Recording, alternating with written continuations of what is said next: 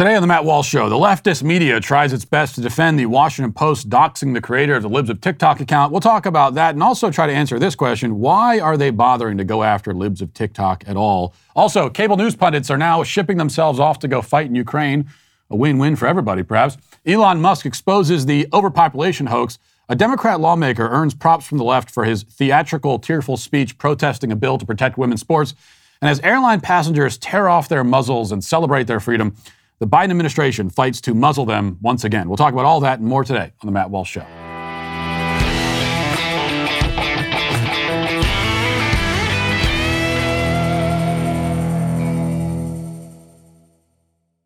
Well, if you're a pro-life activist, then you are going to see the absolute worst of uh, the other side. And anyone who's been in pro-life activism has, has seen this. Uh, the things that they scream and shout at you and, and everything else. Uh, talk about harassment. You certainly get a lot of that.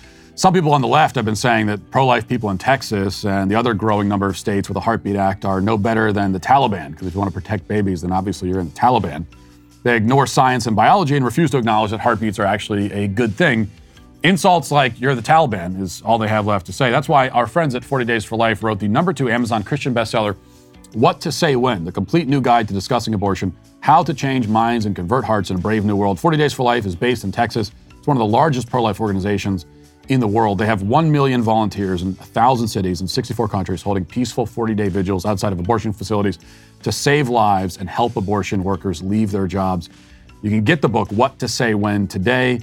And if you do get the book, the very first thing you're going to see is the foreword, which uh, yours truly did write. And uh, that's one reason to buy it. But really, the real reason is that the whole book is great. And it's a great resource for anyone, no matter how experienced you are with pro-life activism. It covers the old arguments and the new ones that you might be hearing at work or with family. So get it now and check out forty days for life dot com to help end abortion wherever you live.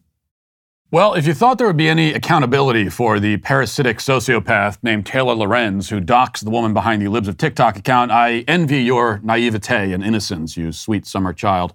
The regime will always defend its own, and so it has dug its trenches around Lorenz and, and will protect her, of course. Now, before we get to the latest on the story and some important points that I think need to be made about it, let's back up quickly and review for anyone who uh, gave themselves a day off from the news cycle yesterday. You should probably just keep that going. Go back into whatever cave you were hiding in and, and don't emerge. There's nothing up here for you. Um, uh, well, Lorenz, a Washington Post reporter who gins up outrage mobs against people for a living, basically, that's what she does, while simultaneously crying about all of the online harassment she supposedly endures, wrote an article about the previously anonymous woman who runs the Libs of TikTok account on Twitter. Um, she published the woman's name, the city where she lives, and her employment history. She also tracked down the woman's family and went to their to their homes. Not only that, but the article in Washington Post dot com originally included a link, which, if you clicked on it, would give you the woman's current home address. Now, the link was taken down after backlash, but the proverbial cat is already out of the bag, by design, of course. I mean, you don't have to keep the link up. It only needs to be up for five minutes, and leftist internet trolls will take it and run with it, ensuring that the information is enshrined forever online. And so that was the strategy there. Now, the doxing is the big news here and the most vile thing about the piece, but let's not let it distract us completely from the fact that the article is also, along with the doxing, incredibly dishonest. Lorenz accuses the uh, Libs of TikTok creator of using, quote, QAnon-related language, but doesn't explain what that means or provide any examples or evidence. The left has previously decided that any outrage expressed over pedophilia or child grooming, or if you say something like, we have to save the children or protect the children, that that is QAnon language. So we can only assume that Lorenz is referring to that. Lorenz starts the article with this sentence. This is what it says. On March eighth, a Twitter account called Libs of TikTok posted a video of a woman teaching sex education to children in Kentucky, calling the woman in the, in the video a predator. What she doesn't mention, now what she doesn't mention though, what Lorenz doesn't mention, is that the sex educator is running a, the quote-unquote sex educator anyway, is running a sexy summer camp for kids, and that's what she calls it. And in the video in question, where she's, te- well, just, she's just teaching sex ed to kids, is what Lorenz says in the article. Well, in reality, she's talking about how uh, she, she recommends masturbation to very young children. And she brags in the video that her nephews were masturbating, quote, as soon as they can talk. We've played that video on the show. You might remember it. I'm not going to make you sit through it again. Lorenz doesn't mention any of that in her article because she's a dishonest, soulless hack. Speaking of which, the piece also contains this passage. It says, Tyler Wren, a former English teacher in Oklahoma, posted a video telling L G B T Q kids shunned by their parents that Wren was proud of them and loved them. It was featured on Libs of TikTok last week. Since being featured on the page, Wren has been barraged with harassment and death threats. Quote, "I've always seen myself as the type of teacher to stand up for marginalized voices," Wren said. "I see fellow teachers on TikTok speak out for our disenfranchised students, and they're getting the same sort of harassment too." Oh, poor Tyler Wren. He's being harassed because of the mean woman behind the Libs of TikTok account. Hey, just curious, I mean, not that it matters, of course, but what exactly does the teacher say in the video? I mean, does he really just say that he's proud of his L G B T students? That's all he says, huh? He just says, hey, uh, I'm I'm proud of all my students, including the L G B T students. I'm proud of you all. And and and that's what ended up, ended up on Libs of Tech. He's getting death threats over that? Well, that's, that's some terrible homophobia. If that's all he said. But let's go to the tape and find out. Hey, if your parents don't love and accept you for who you are this Christmas, f*** them. I'm your parents now. I'm proud of you. Drink some water. I love you. Bye. Ah, okay. So, uh... He does say that he's proud of his students. It's just that Lorenz, quite accidentally, I'm sure, left out the part where he says, F your parents, I'm your parents now. He says this and chooses to post it to a public pl- platform. Libs of TikTok, that's another important point here. She, she's not sneaking into uh, these people's homes with a camera and surreptitiously recording them. She's taking the videos they record of themselves and post themselves, and she's reposting it to another platform.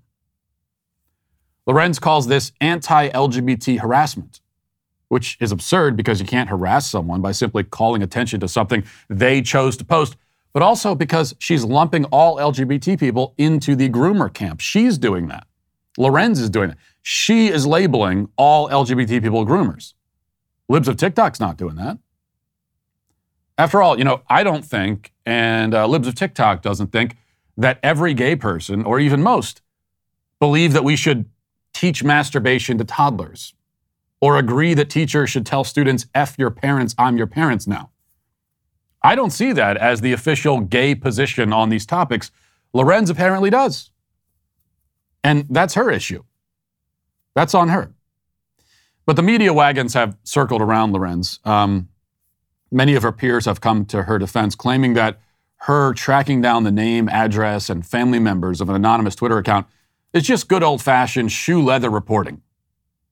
The Post itself has uh, has taken this stance, as The Hill reports, quote, "The Washington Post is standing behind the reporting of one of its top columnists after a st- story published Tuesday sparked pushback from supporters of a popular conservative Twitter account. Uh, quote, Taylor Lorenz is a diligent and accomplished journalist whose reporting methods comport entirely with the Washington Post professional standards. Cameron Barr, senior managing editor at the Post, said in a statement on Tuesday, adding that the report, quote, did not publish or link to any details about the creator's personal life. Now, that's simply a lie. It did, in fact, include personal details. Some were re- later removed, and some remain. One of the personal details that remains is the most basic of all, her name. Now, of course, the Lorenz defenders say that it's uh, it's not doxing to publish the woman's name because names are publicly available information. That's the narrative now. Well, it's publicly available.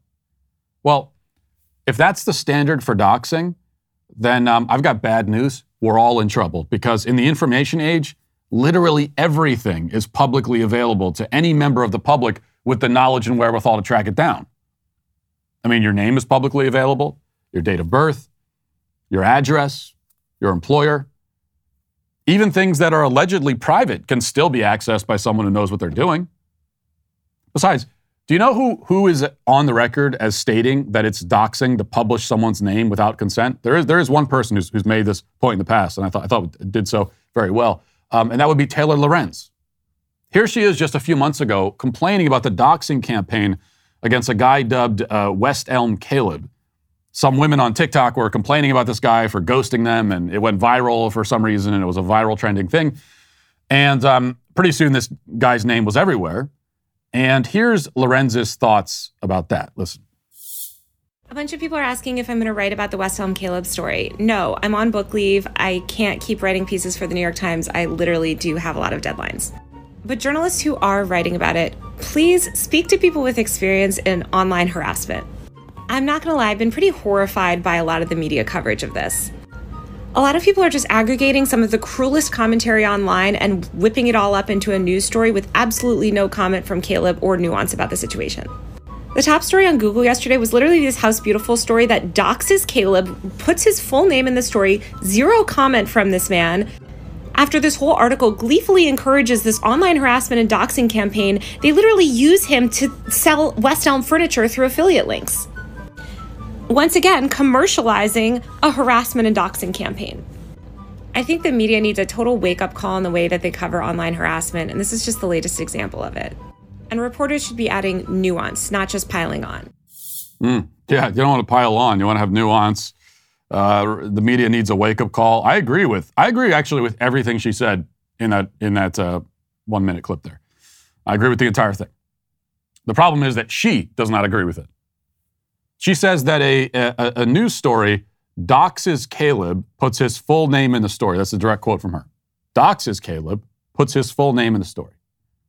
Now, whether publishing somebody's name is doxing or not, it's very clear that the person who published Libs of TikTok's name thinks that it is.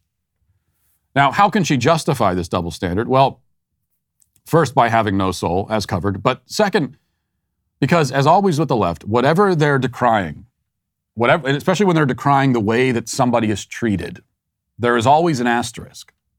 And the asterisk says, unless they deserve it. Okay, that's always the exception. That's, that's always the catch. So hatred and intolerance are bad, unless they deserve it. Violence is bad, unless they deserve it. Human rights violations are bad, unless they deserve it. Doxing is bad, unless they deserve it. And Libs of TikTok deserved it. She had it coming for one reason above all others. And, and here's what you have to understand. This may be the most important point of all here. If this woman had started a Twitter account called Libs of Twitter, and it was dedicated to the Libs of Twitter, her name and address would still probably be private right now. If she had made a Libs of Facebook account, exposing the liberal wine moms who populate that platform, she'd be at home safe and sound, rather than having to hide in a, in a safe house right now.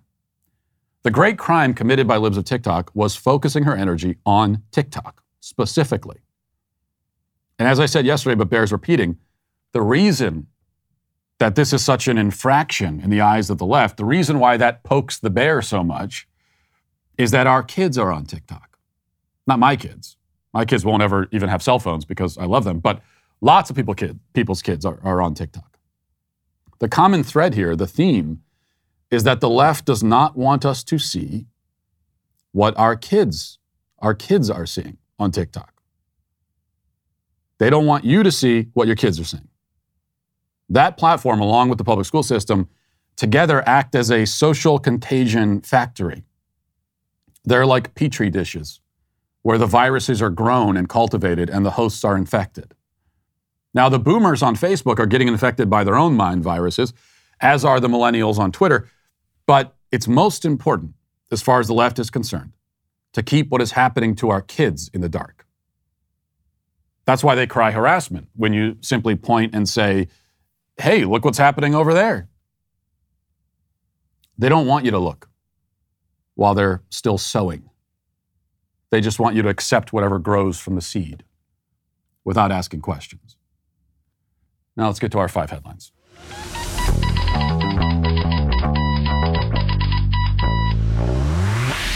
Well, just like the foundation of this great country is the Constitution, the foundation of your family should be your faith and your beliefs. So I have a serious question for you. If something should happen to you or your spouse, uh, who do you trust to instill those same core beliefs and values in your children? Do you think it's that uh, the, the same person the state would assign them to? Are you going to trust the state to make that decision?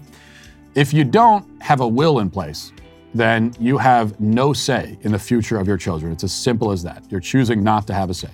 And if you're single and don't think you need a will, you could not be more wrong. A will allows you to establish who has power of attorney over you. Without that, the state has total control over your medical decisions if you can't make them for yourself. I wouldn't trust the state with anything, let alone my medical health, let alone my children. If you haven't made one yet, you're not alone, though. Make it easy for you at epic will dot com when you use promo code Walsh. We are so excited that they're partnering with us at Daily Wire. They're protecting our staff and their families. Let them protect yours. epic will dot com, promo code Walsh. This is how easy it is. You can secure your future in as little as five minutes with a complete will package starting at one hundred nineteen dollars. And when you use promo code Walsh, you'll save ten percent. epic will dot com. This will be the most important five minutes that you spend today. Um, let's see. So we'll start here. American cable news pundit uh, Malcolm Nance has decided to go to Ukraine, allegedly to fight the Russians. And um, he put, put up a tweet, and he's posing there with his... Uh, You know, he's got his gun, he's got he's got the fatigues on and everything. And he captions it, says, I'm I'm uh, I'm done talking, is what he said. And while he's been there, he's he's been doing a lot of um, cable news hits and things and, and doing interviews and talking about why he decided to go fight in Ukraine. And uh, here he is on on Joy Reid. Now remember something, just last week, Joy Reid was complaining about the focus on Ukraine and saying that it was racist to talk so much about Ukraine. Yet here she is, and here's Malcolm Nance, and let's watch that. Well, as you know, I spent quite a bit of time here in the pre-war period. And when the invasion happened, I had friends who were in Donetsk, who were in the Ukrainian army, who were writing to us and telling us, we're not going to survive tonight. We've been hit five hundred times. Uh, you know, these are graduates at Defense Language Institute. These were my friends. And, you know, as the more I saw of the war going on, the more I thought, I'm done talking, all right? It's time to take action here. So uh, about a month ago, I joined the International uh, Legion here in Ukraine, and I am here to help this country fight, you know, what essentially is a war uh, of, of, its, of ex- extermination. This is an existential war, and Russia has bought it to these people, and they are mass murdering civilians. And there are people here like me who are here to do something about it. He's actually, he's done quite a few interviews uh, while he's been supposedly on the battlefield. And it's just a different, different kind of war, I guess, where you can stop and do interviews. He's, he's, been, he's been tweeting a lot too, pro- prolifically tweeting while um, on the battlefield. Now, listen, I, I did say at the start of this thing that if you really think America should get involved in this war, then uh, why don't you go to Ukraine yourself and fight? I did say that. Nance has taken me up on it, apparently. Um, it was sort of rhetorical. I don't actually think you should do it. Um, I, I don't think you should go and risk your life potentially to protect someone else's country. It's not something I would do.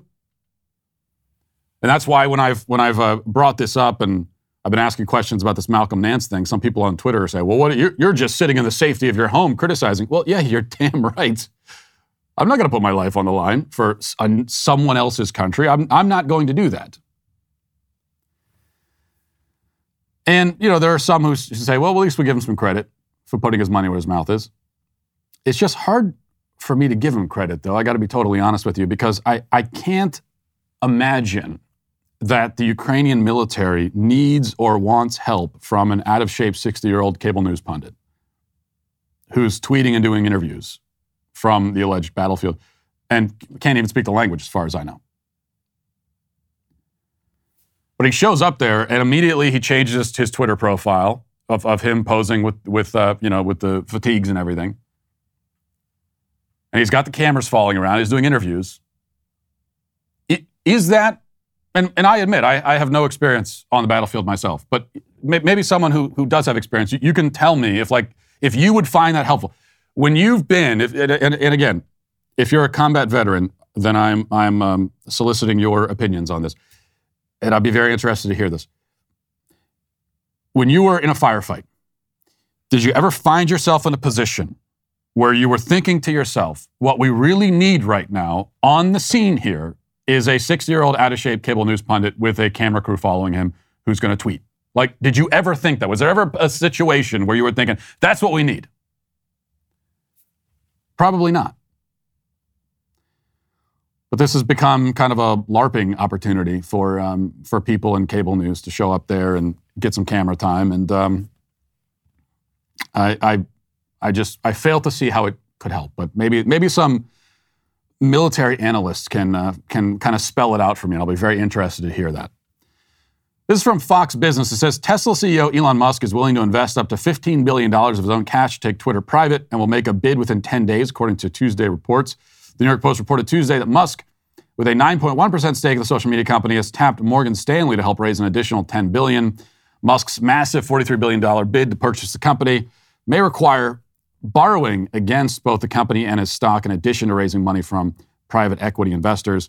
The estimated ten to fifteen billion dollars Musk is reportedly willing to invest is well above his roughly three point four billion dollars stake in the company.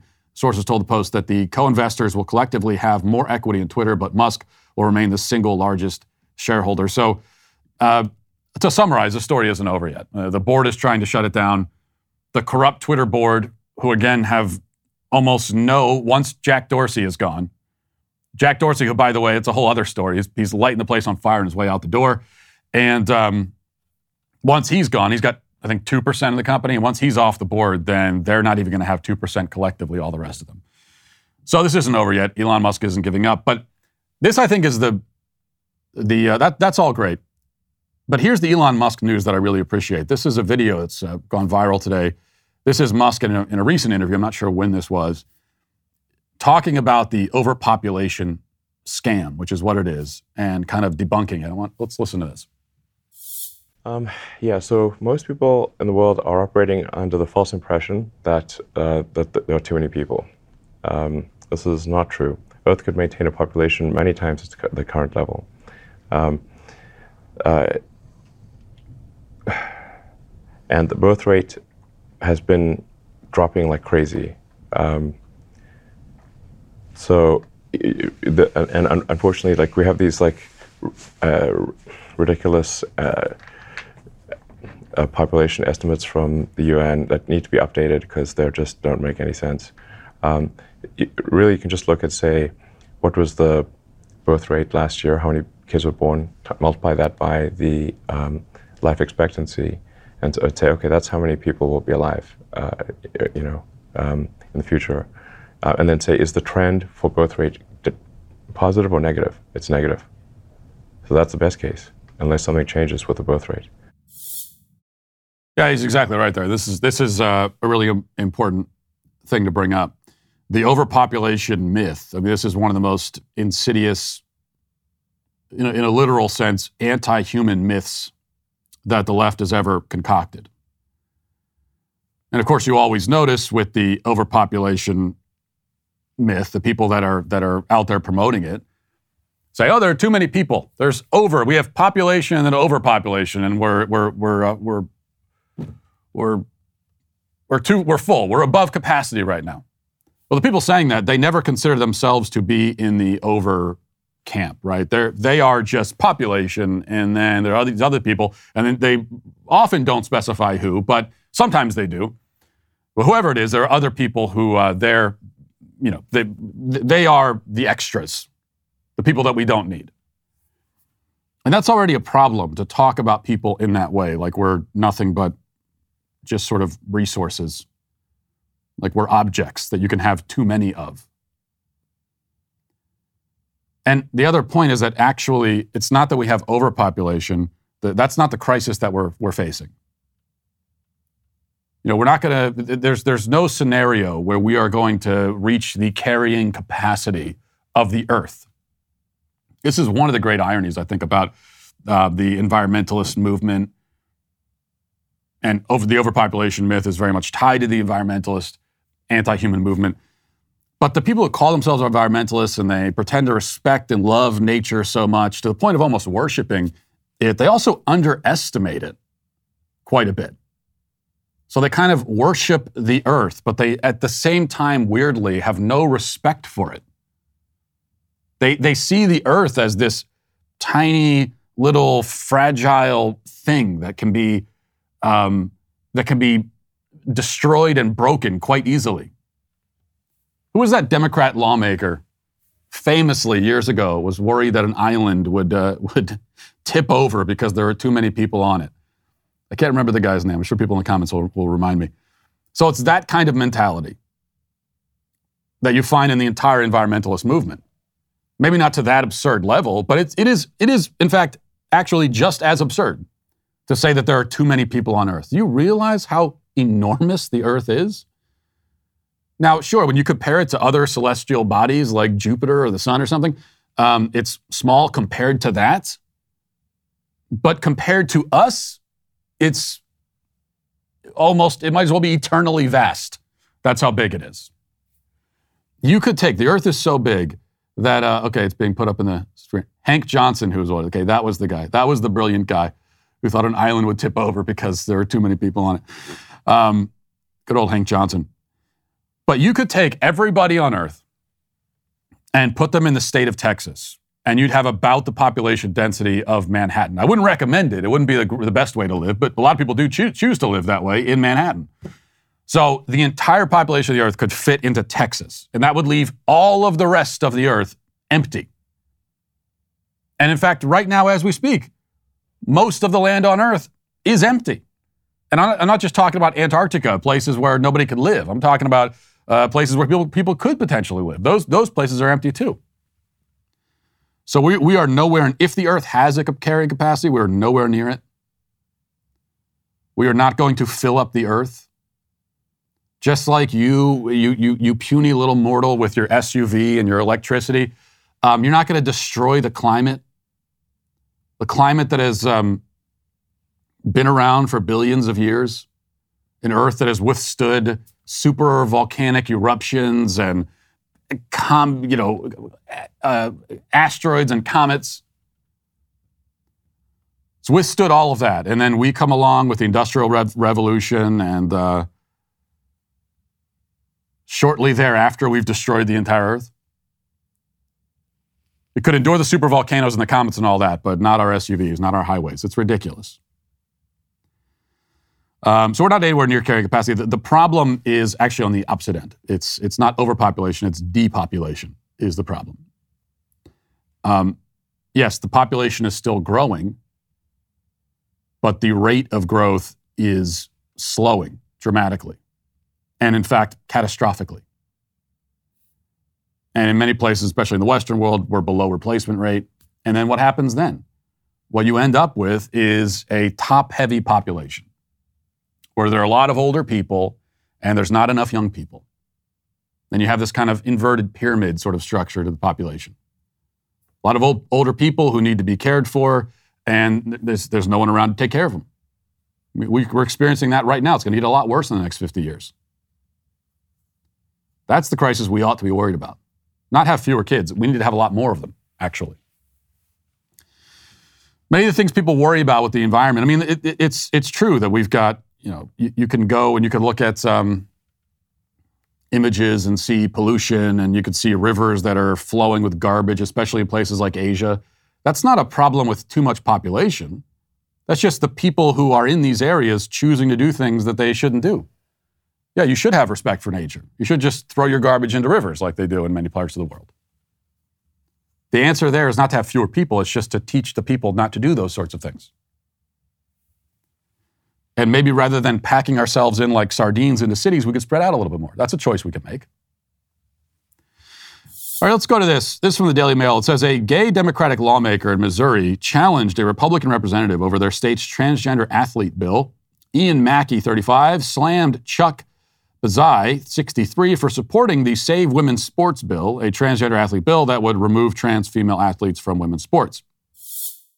Um, trans. Notice they're saying trans female now, not trans woman, but otherwise known as men. It would remove men from women's sports. During a debate on the bill in the State House chamber Thursday night, the representative largely focused on uh, Bazai's family, specifically his gay brother Scott, who was afraid to tell his brother over fear that it would be held against him. So this is the um, the lawmaker, the gay Democratic lawmaker, going after the Republican over this bill that would simply remove men from women's sports or ensure that men cannot enter into women's sports and destroy women's sports. And we'll play some of this, and we might pause it midway through, but let's, let's uh, why this is gone. This went, went massively viral, and the left loved it, and calling this guy a hero and everything, and I'm sure he's going to run for president eventually. Let's listen. Do you remember your remarks on the floor last year when you brought this up? Um, it would, you'd have to give me a specific. I mean, I made a lot of remarks last sure. year. So I recall a story you told about your brother. Okay. And I remember you said that your brother called, or that your mother called you, I believe, to tell you that your brother had some news that he was afraid to tell you. Okay. And your brother wanted to tell you that he was gay, didn't he? Um, he was uh, expressing that to the family, and he thought that uh, that we would hold that against him and not let my children be around him. Why do you think he thought that? I, I don't know. Uh, it uh, it never would have happened, I'll tell you that. My uh, my my kids at that that point in their life adored my uh, my brother.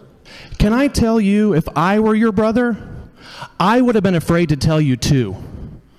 Well, I'm sorry. I would have been afraid to tell you too this because is, of for a stuff second. Like this. Uh, when I when I first saw this clip without context, I was I was confused, you know, because I'm I'm thinking, well, who is this guy being interrogated? What is he, a, a, a witness on the stand? What's what is what's happening here right now? Why is this the the older guy? Why is he just sitting there allowing himself to be yelled at by this uh, this little punk right here? And well, and, and the answer is no. He's not a witness on the stand. He's not con- uh, accused of any crime. He didn't do anything wrong. All, he, he supports a bill that would prevent men from competing in women's sports. Also has nothing to do with gay people, by the way. It doesn't have to have anything to do with gay people. Now, if the L G B T community, like they want to put that T on there and associate themselves, then that's their choice. But I don't see any reason why the two have to be related at all. So this guy, he's a gay man. What does that have to do with a man who claims that he's a woman? What's, you, you explain that to me.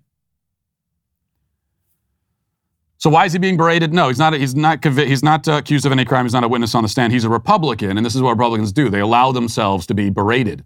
This is about his own family. What he should be doing is, is standing up right now and saying, "Hey, you punk, shut up. This this is my family. It's none of your business. Who do you think you are talking about my family?" Maybe you should pull the Will Smith move. Keep my brother's name out of your effing mouth. Maybe something like that. Like, this has nothing to do with you. Then again, this Republican, apparently, I don't know what all the context is here, but but apparently he brought up this story, it would seem, um, while this bill was being debated, because he was, I, I can only guess, because he was trying to give himself street cred with the left. He was, he, he was trying to advertise to the left and say, no, no, no, I'm not a bigot. I have a gay brother. And he thought that that would mean that he would be... Uh, that they would have a less critical reaction towards him. No, it's the opposite. And that's what he's go- what's happening right now. So he thought he would, tr- he would take that story out, pull that out there to try to appease the left. And instead he's being humiliated and screamed at by them. So the same old story over and over again. Let's play the rest of this. Because of stuff like this. Because this is what you're focused on. This is the legislation you want to put forward. This is what consumes your time. I would have been afraid to tell you too. I was afraid of people like you growing up, and I grew up in Hickory County, Missouri. I grew up in a school district that would vote tomorrow to put this in place. And for eighteen years, I walked around with nice people like you who took me to ball games, who told me how smart I was. And he went to the ballot and voted for crap like this. And I couldn't wait to get out. I couldn't wait to move to a part of our state that would reject this stuff in a minute. I couldn't wait. And thank God I made it. Thank God I made it out. And I think every day of the kids who are still there, who haven't made it out, who haven't escaped from this kind of bigotry. Gentlemen, I'm not afraid of you anymore because you're gonna lose. You may win this today, but you're going to lose. Oh, shut the hell up. Shut up. I'm not afraid of you anymore. How many times did he practice that speech in the mirror? And it just kills me. This guy that's just sitting there taking it. You are so in the right. If the Republican in this exchange, you could not possibly be more right about something. Your position is that males should not compete in women's sport. Everyone on earth agrees with you, except for like five people.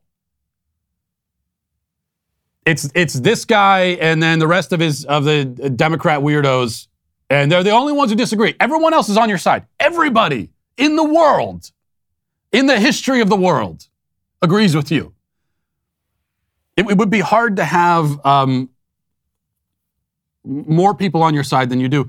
And yet you just sit there like a scolded child. He's talking about your family. What business is it of his? and you just sit there taking it. How about you stand up and say, hey, hey, listen, shut up, okay? I don't have to listen to you. Why don't you, why don't you answer some questions? Like, first of all, what's a woman? Can you tell me that? You answer that question, and then maybe I'll, I'll let you continue your little, your little speech talking about my brother, which doesn't concern you. What, you, you think that, quote, trans women should compete in women's sports because they are women? Is that what you think? Well, what's that mean? How are they the same as women?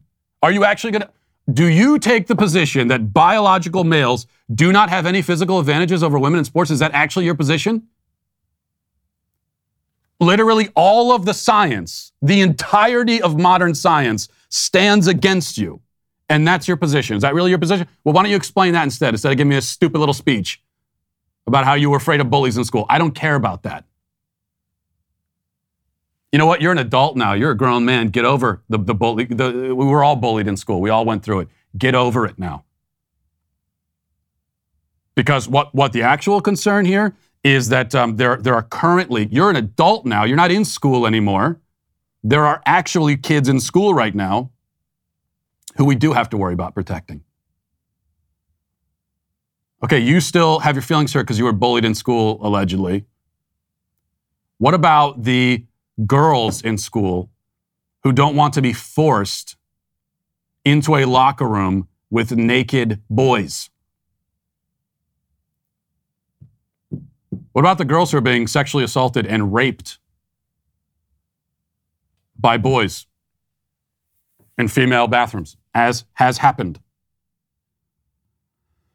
So that's what, that's what we're concerned about. So why don't you flip it around and put it on him? Just sitting there kills me. But you deserve it. I mean, this guy, whoever that guy is, uh, he's just, he's a, that clip right there is going to live forever. And, and uh, he's sitting there as a, as a scolded schoolboy. And you deserve it if you allow yourself to be put in that position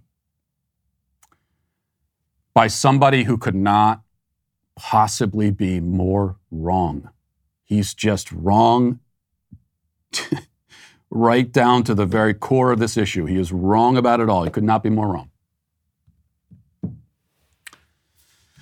All right, what else we got here? One other uh, quick thing, maybe quick.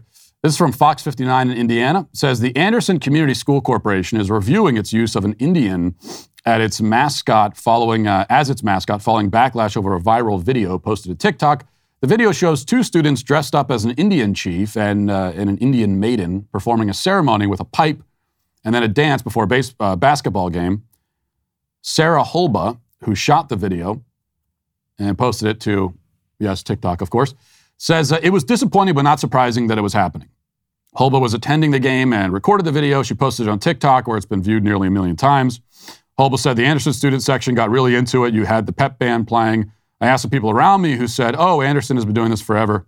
The video prompted backlash towards the school district, so much so that the district put the pregame ritual on hold. Okay, uh, so it's a pregame ritual. It's at a high school, the basketball game, and they've got an Indian uh, mascot. And she has the video that she put put on TikTok. And let's first of all, let's watch this uh, this event, this incident. I literally hate Indiana.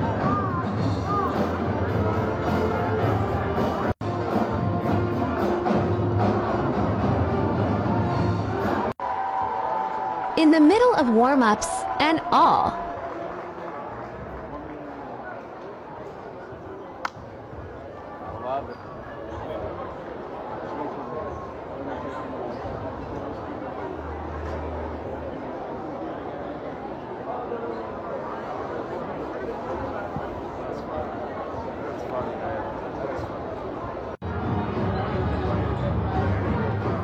All right. There you go. Got the kids dressed up as Indians. Good. That's the mascot of the school. Um, yeah, I got news for you. I know this is uh, heresy, blasphemy these days, but there is nothing at all offensive about that. It's not offensive. It's not at all offensive. It is perfectly fine. I will say this on the record. It is perfectly fine for uh, a white person to dress up like, uh, you know, a traditional Indian, and that's perfectly fine. There's actually nothing. It's not offensive. Why? Why is it offensive? So you can't explain. It's just supposed to be self-evident. Well, of course it's offensive. Why? uh, because it's cultural appropriation. Well, what does that mean? So it's something from another culture, and so you can't participate in it or pay homage to it, or why? Why exactly? Like everything else on the left, they can't answer. They can't answer any, answer any questions. They especially can't answer the why question. It only takes like one or two whys before the whole thing breaks down. That's offensive. Why? Because cultural appropriation. Okay, why is that offensive? Uh, because. That's it. That's all they got. So there's nothing offensive about, about that. And also, um, and and again, like it's if if the people involved and the people who made the mascot an Indian to begin with. If they hated Indians and thought they were weak and stupid and inferior or whatever else, then you wouldn't use them as your mascot. The whole point of a mascot is that this is something strong and formidable, and like that's the whole point. You don't take something that you hate and have a low opinion of and feel is inferior and make that your, your mascot. So it is a tribute to. And yes, there is nothing racist about paying tribute to um, this culture. And the other thing is that this school has been doing this apparently for fifty years.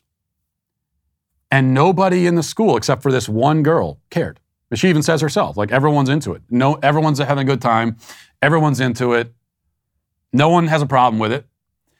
And, uh, but she puts it on TikTok, and then a lot of people who are not at the school and who this doesn't concern them, now they're offended, and so the school, of course, pulls it down and says, well, we're going to put it on hold.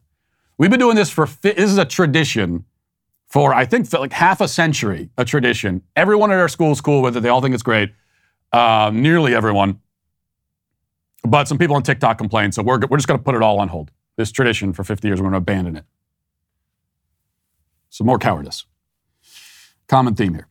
Let's get to the comment section. Who makes a Twitter mob fly off the handle with rage? Who's to blame? It's a sweet baby gang. Uh, here's a message that was sent to me. Matt, the prank you pulled with your children is actually horrifying, and I think less of you as a father because of it. Well, that's a little harsh, isn't it? And like I told you, it wasn't my fault. It was my kid's idea. Blame them. What am I going to do? Tell my eight-year-olds not to do something? That would be intolerant, and I don't believe in intolerance. The honest truth is, and like I got, I, I got mixed reviews on the uh, the prank. Which, if you didn't listen to the show yesterday, I don't know why I'm even repeating it now. But uh, my my kids pulled a prank on my wife, where they she was at a, uh, she was out, for, you know, for a few hours, and and they decided that. Um, when she came back, they wanted to make to pretend that my daughter Julia had been terribly injured. And like, first of all, when I explain it, it sounds a lot worse than it was. Um, there's no way to explain it that doesn't sound horrible, which maybe should tell me something, but it doesn't. So they wanted to pretend that she got terribly injured, and I did say to them, you, "We probably shouldn't do this. I don't think I, you know, Mom's not going to find this funny." And they really wanted to do it. So then I said, okay, if you're going to do it, then we've got ketchup in the in the in the refrigerator. You could use that and make it look like blood. That's all I said.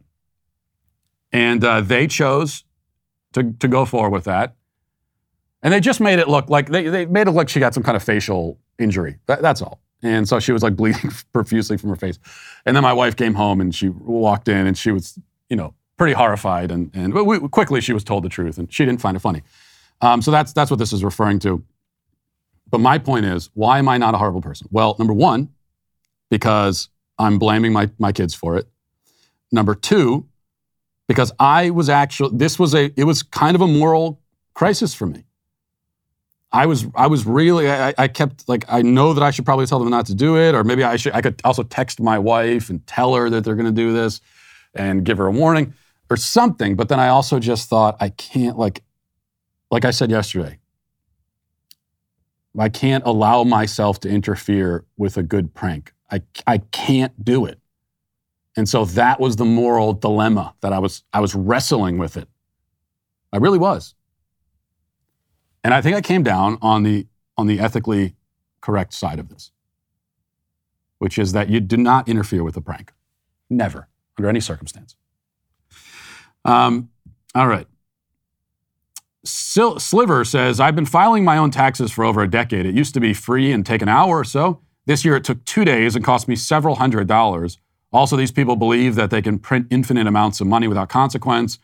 So what exactly do they need our taxes for?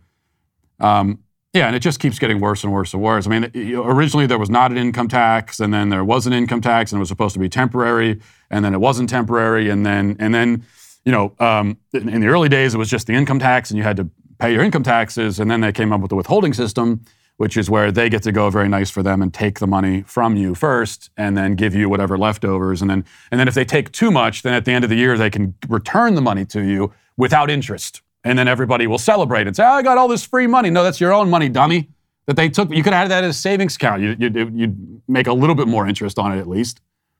Put it under your mattress, and you'd be better off. Uh, and the withholding system was supposed to be temporary, and then it wasn't, and it was permanent. Um, And it just keeps getting worse and worse. And, and but, you know, it's the old uh, boiling a frog thing where people tolerate it. You know, if you had gone from, if you, if you went from zero to one hundred and you went right from there's no income tax at all to uh, the situation we have right now, people, there, you would, it would have been a, it would have been a rebellion. People would have revolted violently. Um. But because you just do it kind of gradually over the course of a century or so, people tolerate this totally intolerable situation where our money is being taken from us in this, and, and, and, and you know, we, we are burdened by this tax code that is so complicated that you have to, you have to spend your own money and hire people to sort through it for you. And if you try to do it yourself, it'll take two days to do. Um, let's see. Devon says, Matt, while I agree with everything you've said about income tax, you missed a big part that only furthers your point. You say the government could run off two trillion dollars, but if we weren't taxed on our income, we, we would spend far we would spend far more money, thus increasing sales tax. The government probably wouldn't even notice much of a difference in their income, yet we would have far more purchasing power, lower tax rates promoting spending, which increases tax income. Yeah, if you really want an economic stimulus, how about that? Give let people, that's that's the kind of economic stimulus that I have supported this whole time, including during the COVID lockdowns. That's one of the reasons, that's one of the ways you knew that the, the, the they weren't serious about the stimulus and trying to stimulate the economy, because if they were really serious about it, they would have suspended the federal income tax, let you keep your own money. You want to stimulate the economy? How about that? You don't have to give people anything. Just let them keep what they're making, if you can imagine that. And then, yes, it, d- despite what many people seem to think, if you get rid of the income tax, it's not that the government all the way go, goes all the way down to zero dollars. And the point you make here is very good because, yeah, as it stands right now, get rid of the income tax and the government's still left with two trillion dollars in revenue every single year from all the other taxes and the consumption-based taxes and everything. But actually, it would be more than two trillion dollars because now people have more money, and uh, as people are inclined to do, they're going to go out and they're going to spend more. And then you're going to make that money back in, in, uh, in income taxes, or rather in sales taxes. Dom says, you and Cart Narcs should do a special together. That would be amazing. That's actually a great idea. It's not very often that I find great ideas in the YouTube section, but uh, I'm a big supporter of Cart Narcs. That's the channel on YouTube where they just go around harassing people for, harassing and publicly shaming people for leaving their carts in parking lots. And that's a, that's one collab that I would uh, very much be into. If you haven't visited my collection, the online D W shop, it's high time that you do. Not only should you be wearing your loyalty to yours truly on your sleeve, you can now get thirty percent off my collection for one day only, and that day is today. thirty percent off. I'm very generous. This is a, I have the power to put these deals in place and take them away, so I'm giving you one day. You can grab your What is a Woman merch, uh, secure pieces on my limited edition and highly sought-after patch program, or show off your preferred pronouns, A K A my preferred pronouns, handsome and brilliant, with one of my best-selling shirts. And there is so, so much more. Just go fill up your cart and get thirty percent off for one day, only with code SWAGSHACK at checkout. Thank you for your compliance. It is truly appreciated and, in fact, demanded. Now let's get to our daily cancellation.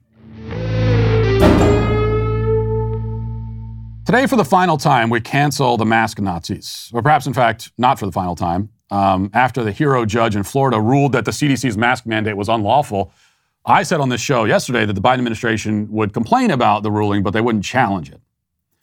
after we've all seen the videos, you know, of air passengers cheering over the news of the mask mandate ending like it was the fall of the Berlin Wall, you know, challenging the ruling, potentially overturning it, would be politically suicidal, especially heading into midterms. But I may have underestimated this regime's penchant for doing politically suicidal things. As the Daily Wire reports, today the Biden administration will appeal a court ruling by a U S district judge who ruled Monday that the administration's national mask mandate on public transportation was unlawful. Quote, the Department of Justice and the Centers for Disease Control and Prevention disagree with the district court's decision and will appeal, subject to C D C's conclusion that the order remains necessary for public health. The department continues to believe that the order requiring masking in the transportation corridor is a valid exercise of the authority Congress has given C D C for, to protect public health. This is an important authority the department will continue to work to preserve. Well, this is why you shouldn't listen to my predictions on this kind of thing. Turns out that I'm still somehow too optimistic to be a reliable political prognosticator. Now, I still suspect that this appeal will be mostly for show, but maybe not. Perhaps the Democrats figure they've already got so many nails in the coffin that they might as well add one more heading into the mid- midterms. If they succeed in forcing masks back onto people's faces, it will be wildly unpopular with normal people, but at least the media will feel good about it. Speaking of which, here's Andy Slavitt on M S N B C last night expressing his disappointment over the judge's ruling. Listen. What we're seeing today, people have to react to. I'm, I'm going to get on a plane uh, in about an hour. Um, thankfully, I'm vaccinated and boosted and have a good quality mask, so it should feel, she'll feel reasonably good. But, you know, I think usually we would like to see the C D C, which has the authority to make these decisions, make this decision, not not a judge. Uh, the C D C has asked for fifteen more days to review data. Uh, I think it's it's important that we, we see that. We have to remember there are cancer patients and four-year-olds that are not vaccinated or are vulnerable. Uh, so hopefully um, people will continue to, to show good judgment and protect themselves and protect others where possible.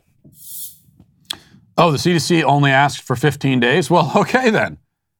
I mean, if we've learned anything over the past two years, it's that fifteen days is just fifteen days. When they say fifteen days, they mean it. We all know that. That's the great lesson of the pandemic. It's just that you have to keep in mind that the word day is, is relative. Now, we might think of a day as twenty-four hours, but that's just from the perspective of Earth. On Venus, for example, a day lasts five thousand eight hundred thirty-two hours, or about two hundred forty-three Earth days.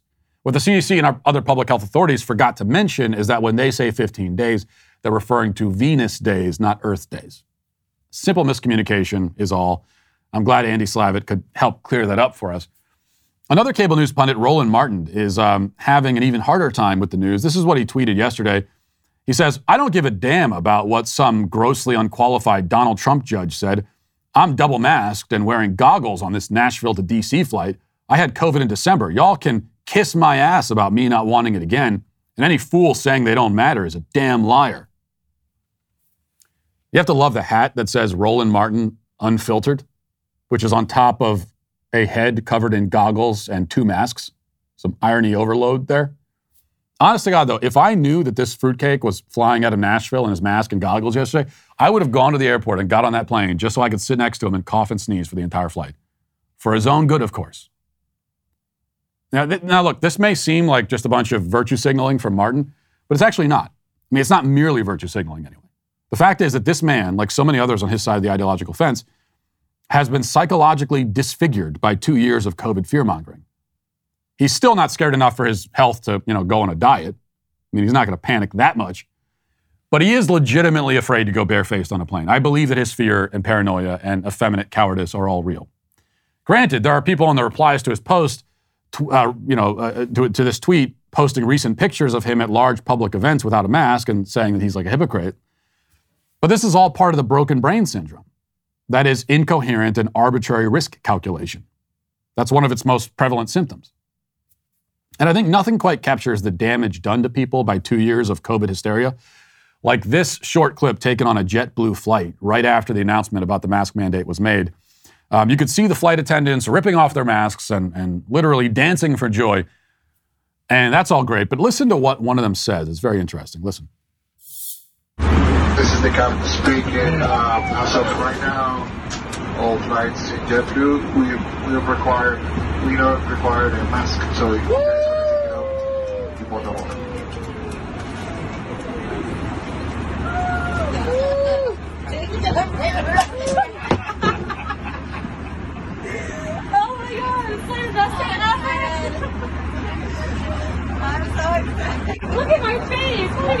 Change. Oh my God. God. Yay.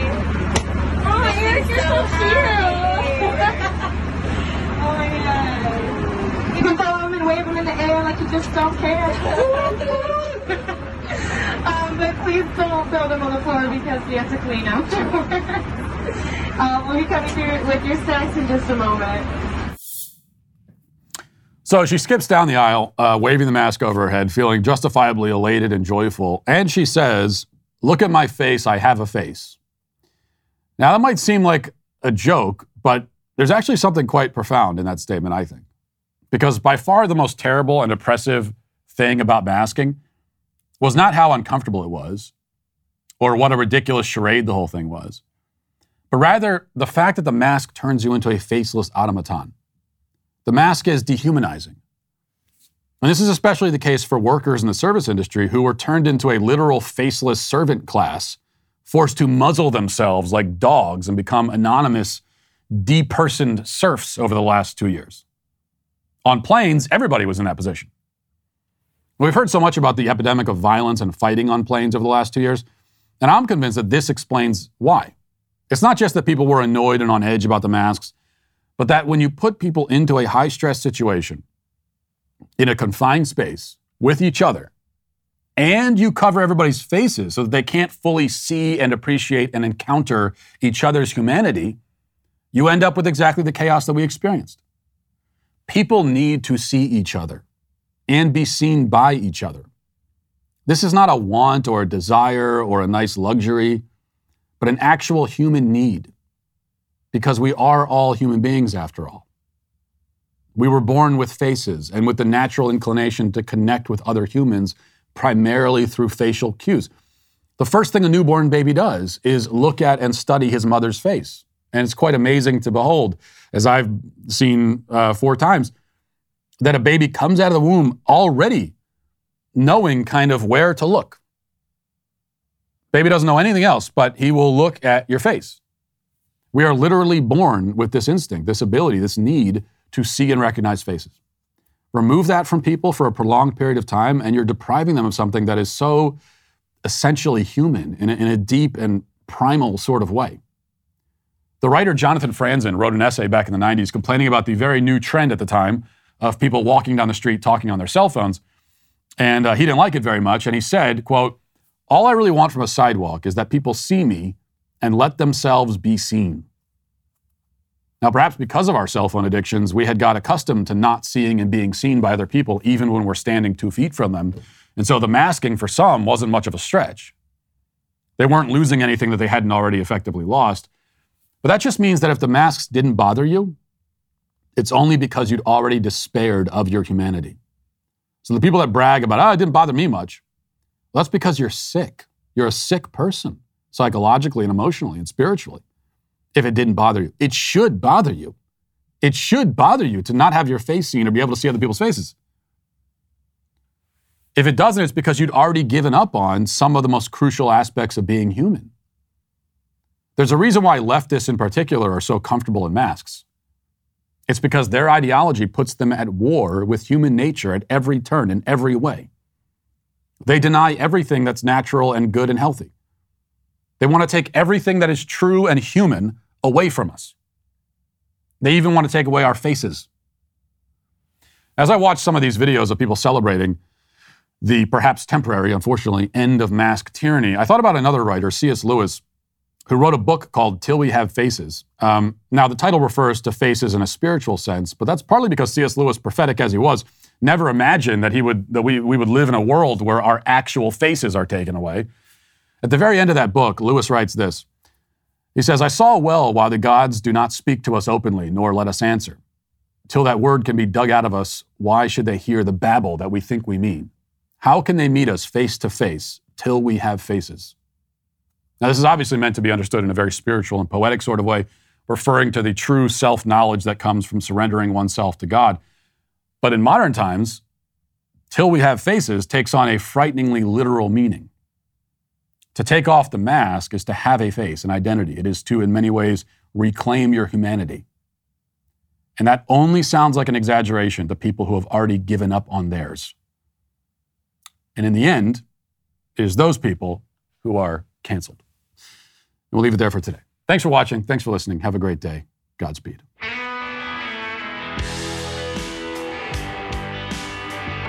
Well, if you enjoyed this episode, don't forget to subscribe. And if you want to help spread the word, please give us a five-star review. Also, tell your friends to subscribe as well. We're available on Apple Podcasts, Spotify, wherever you listen to podcasts. We're there. Also, be sure to check out the other Daily Wire podcasts, including The Ben Shapiro Show, Michael Knowles Show, The Andrew Klavan Show. Thanks for listening. The Matt Walsh Show is produced by Sean Hampton, executive producer Jeremy Boring.